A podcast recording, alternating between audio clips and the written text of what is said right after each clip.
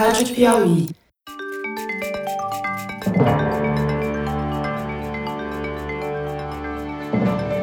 Opa! Eu sou José Roberto de Toledo e este é o Luz no Fim da Quarentena, uma coprodução da revista Piauí com a Rádio Novelo. Infectamos o canal do Foro de Teresina para discutir pesquisas científicas que ajudam a atravessar o túnel em que a pandemia nos meteu. Não é só a vacina que pode prevenir contra o SARS-CoV-2. Cientistas da Universidade de Colômbia, nos Estados Unidos, conseguiram desenvolver uma espécie de cinto de castidade para o novo coronavírus não conseguir penetrar nas células de organismos infectados. Funcionou para camundongos e macacos o próximo passo será testar em humanos e, se der certo, transformar num remédio.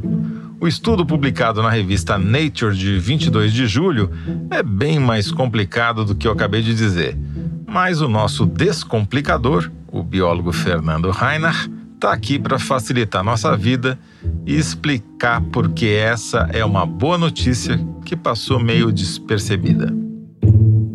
Fernando Rainer, estamos aqui de volta. Muito bom. Vamos falar. Você descobriu um paper que saiu na revista Nature, escrito por uma porção de cientistas da Universidade de Colômbia, centros de pesquisa de Hong Kong, sobre um negócio que eu desisti de entender já na, no título, né? Que é Potent Neutralizing Antibodies Directed to Multiple Epitopes. No epitopes eu parei. Então, vou ter que confiar na sua explicação, mas na nossa conversa prévia você já me deu uma metáfora que para mim já resolveu. basicamente, nós vamos falar sobre cinto de castidade para coronavírus, é isso?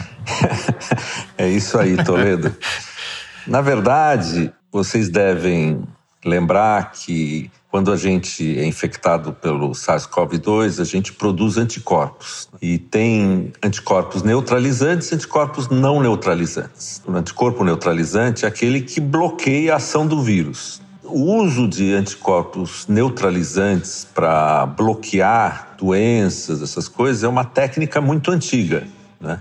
Ela foi usada primeiro para fazer soro antiofídico, soro contra picada de cobra como é que você faz? Você tira o veneno da cobra, injeta num cavalo, pouquinho todo dia no cavalo, o cavalo produz uma quantidade enorme de anticorpos contra o veneno da cobra. Daí você tira o soro do cavalo, pega os anticorpos desse soro, põe num vidrinho e põe lá no centro de saúde, entendeu? Então, se você for picado por uma cobra, o cara injeta em você anticorpos contra veneno da cobra.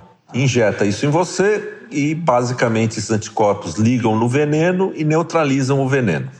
Tá? Essa mesma ideia começou a ser usada no caso dessa pandemia nesses estudos que você pega soro de pacientes curados e injeta em pacientes muito graves, tentando ver se você consegue bloquear o vírus, porque esses pacientes curados têm um monte de anticorpos contra o vírus e alguns deles são anticorpos neutralizantes. O que esses caras fizeram é tentar produzir em grande escala, fora do corpo humano, esses anticorpos neutralizantes. Né? Estão dispensando o cavalo. É, nesse caso não é um cavalo, eram hum. duas, um uhum. casal de Juan.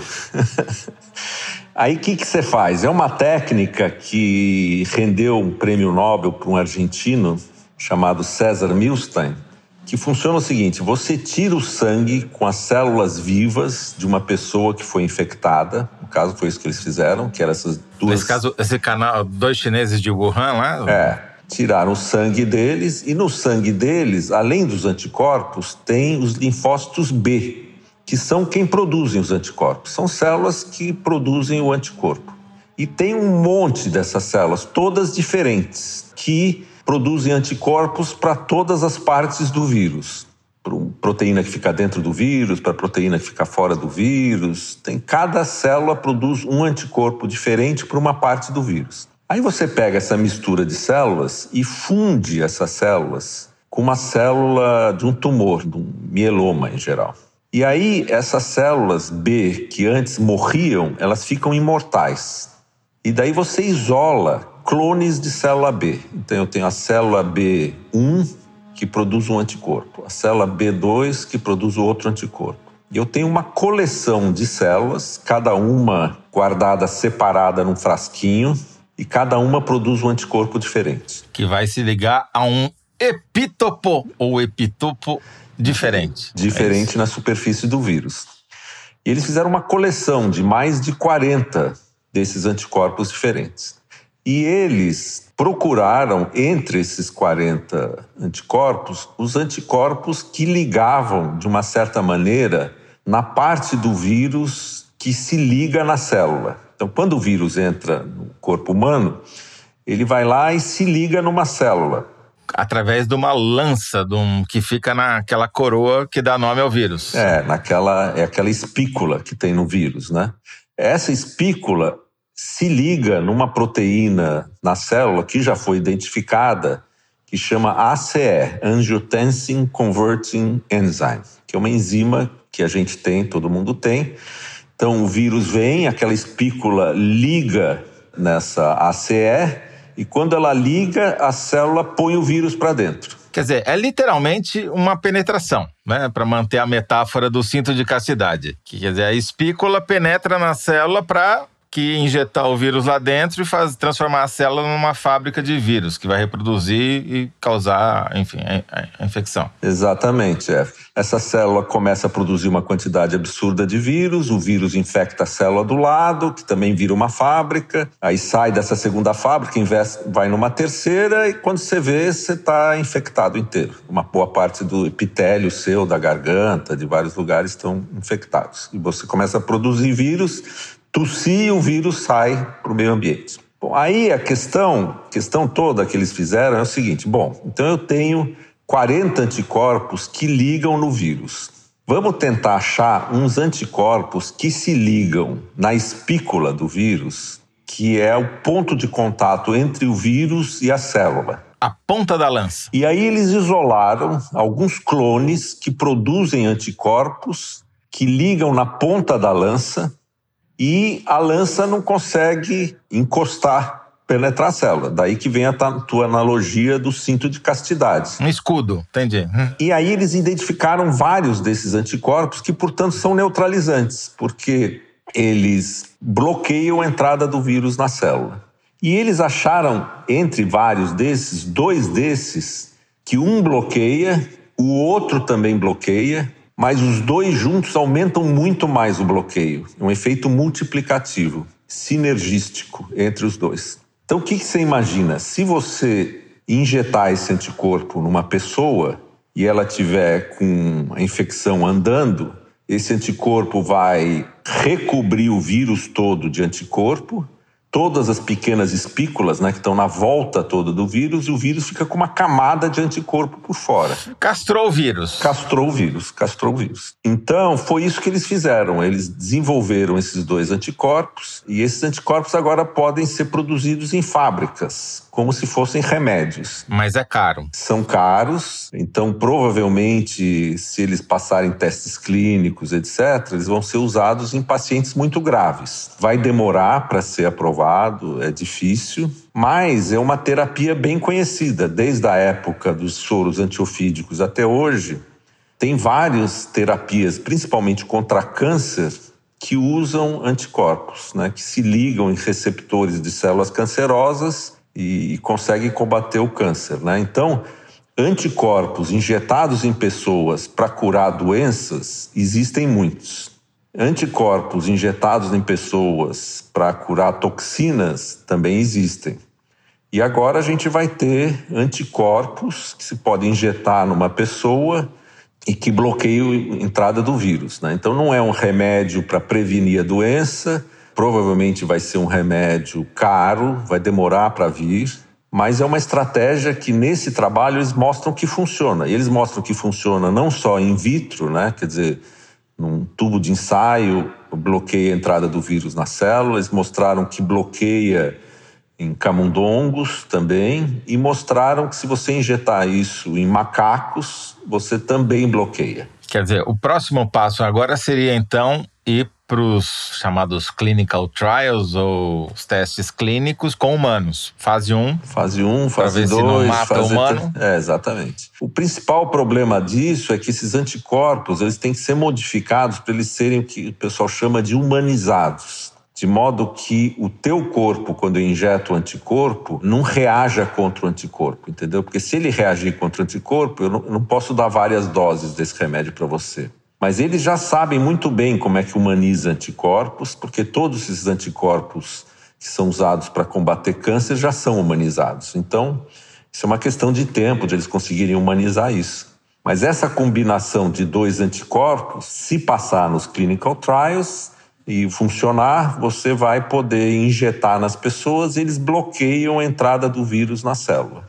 Perfeito. Quer dizer, então tem que passar pelo fase 1, 2 e 3 ali, que a gente já está especialista em que é a mesma, mais ou menos o mesmo processo da vacina, e depois levar para a produção industrial, que você já falou que é cara, porque você tem que ficar multiplicando, clonando células para produzir. É, na verdade, você tem esses, essas células que produzem esses dois anticorpos. Né? temos uma célula que produz uma, uma célula que produz outra. Você tem que botar em tanques para essas células crescerem em grande quantidade, produzirem um monte de anticorpo, daí você purifica o anticorpo invasa e esse é o remédio. Esses tratamentos com monoclonais para câncer são muito caros. Quando a quimioterapia não funciona mais, você usa a imunoterapia, que é exatamente esses. Então, gente acho que todo mundo já conhece alguém que foi tratado com imunoterápicos para câncer. Né? É muito caro de produzir, você não consegue produzir 7 bilhões, mas é o primeiro remédio que bloqueia a entrada do vírus na célula. O outro que apareceu até agora, que é o Redensivir, ele tem um mecanismo de ação diferente, você estava explicando. É, o Redensivir são inibidores das enzimas do vírus. Então, eles não deixam o vírus replicar dentro da célula depois que ele entra. Usando a, é, usando a tua analogia, eles são mais um DIL. E esse aqui tá mais para uma camisinha. Perfeito. Ah, é uma camisinha, perfeito. A camisinha é melhor. É que você tem uma, você tem uma imaginação mais kinky, como dizem os americanos, mas não é bem uma camisinha, na verdade, porque ele não impede ele a penetração. Penetração. Ele, é, é, ele, ele impede. É, é um cinto de castidade masculino, digamos assim. É, né? o cinto de castidade masculino. Então ele bloqueia perfeito. a entrada do vírus. É uma ótima notícia porque é um, uma estratégia que a gente já sabe que funciona ela já funciona há mais de 100 anos, por exemplo, no Instituto Butantan, quando o Vital Brasil começou a injetar os cavalos para fazer os soros. Depois ela foi usada em câncer. Depois tem o pessoal doando, pessoal que já foi infectado, doando sangue para ajudar a curar com seus próprios anticorpos uma outra pessoa.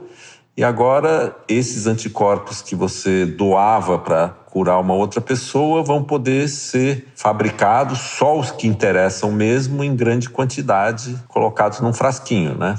Porque quando você doa o soro, seu soro para outra pessoa, talvez a eficiência não seja tão alta quanto nesse caso, que você já descobriu exatamente qual é. é porque o... a tua resposta imune vai ter todos os tipos de anticorpos, milhares de anticorpos diferentes, cada um produzido por uma célula B diferente. E você mistura tudo. Tem anticorpos que são neutralizantes e anticorpos que não são neutralizantes. E nesse caso, não. Você vai ter dois neutralizantes com efeitos multiplicadores puros que você pode injetar numa pessoa. Bom, é aquela velha história que a gente está falando desde o primeiro programa, né, Fernando? Quer dizer, é um problema tão complexo essa epidemia que não tem solução única, né? Você precisa reunir um arsenal para combater o inimigo. Então, começa com isolamento, passa pelo rastreamento de contatos, uso de máscara Redensivir, vacina com sorte e agora um tratamento monoclonal imunizante. É, e os anti-inflamatórios, por exemplo, para ajudar o paciente a se recuperar, técnicas todas para melhorar a performance nas UTIs, né? E a ciência está atacando por todos os lados, entendeu? Então, os caras que já faziam anticorpos monoclonais para outras coisas, já tinham aprendido para fazer para outras coisas. Falaram, bom, vamos usar a nossa expertise para ver se a gente consegue fazer esse cinto de castidade masculino aí para o vírus. Então, esse Luz no Fim da Quarentena é proibido para menores, né? Ficou uma edição acima de 18 anos. Tinha as crianças do podcast. Muito bom, Fernando Rainer. Muito obrigado mais uma vez. Uma boa notícia. Voltamos logo com no 37 já. Fernando, a gente não consegue acabar esse negócio. Do jeito que essa coisa vai, no 137, a gente vai anunciar que começou o clinical trial desses anticorpos. tá certo. Um abração. Tá legal. Tchau, Toledo. Tchau, tchau. Este foi Fernando Rainer professor titular de Bioquímica da Universidade de São Paulo e cientista residente do nosso podcast. Você encontra o link para o artigo citado no programa na página do Luz no Fim da Quarentena no site da Piauí, é revistapiauí.com.br. O Luz no Fim da Quarentena é uma coprodução da revista Piauí com a Rádio Novelo. A coordenação e edição são da Paula Scarpim, da Evelyn Argenta e do Vitor Hugo Brandalize. Este episódio teve edição de Clara Heilstad. A identidade sonora é da Mari Romano, quem finaliza o programa é o João Jabassi e a coordenação digital é da Kelly Moraes. Yasmin Santos e Emily Almeida fazem a distribuição nos tocadores e nas redes sociais. A identidade visual é da Paula Cardoso e o Motion Graphics é da Renata Buono. Eu sou José Roberto de Toledo. Até o próximo episódio. Tchau.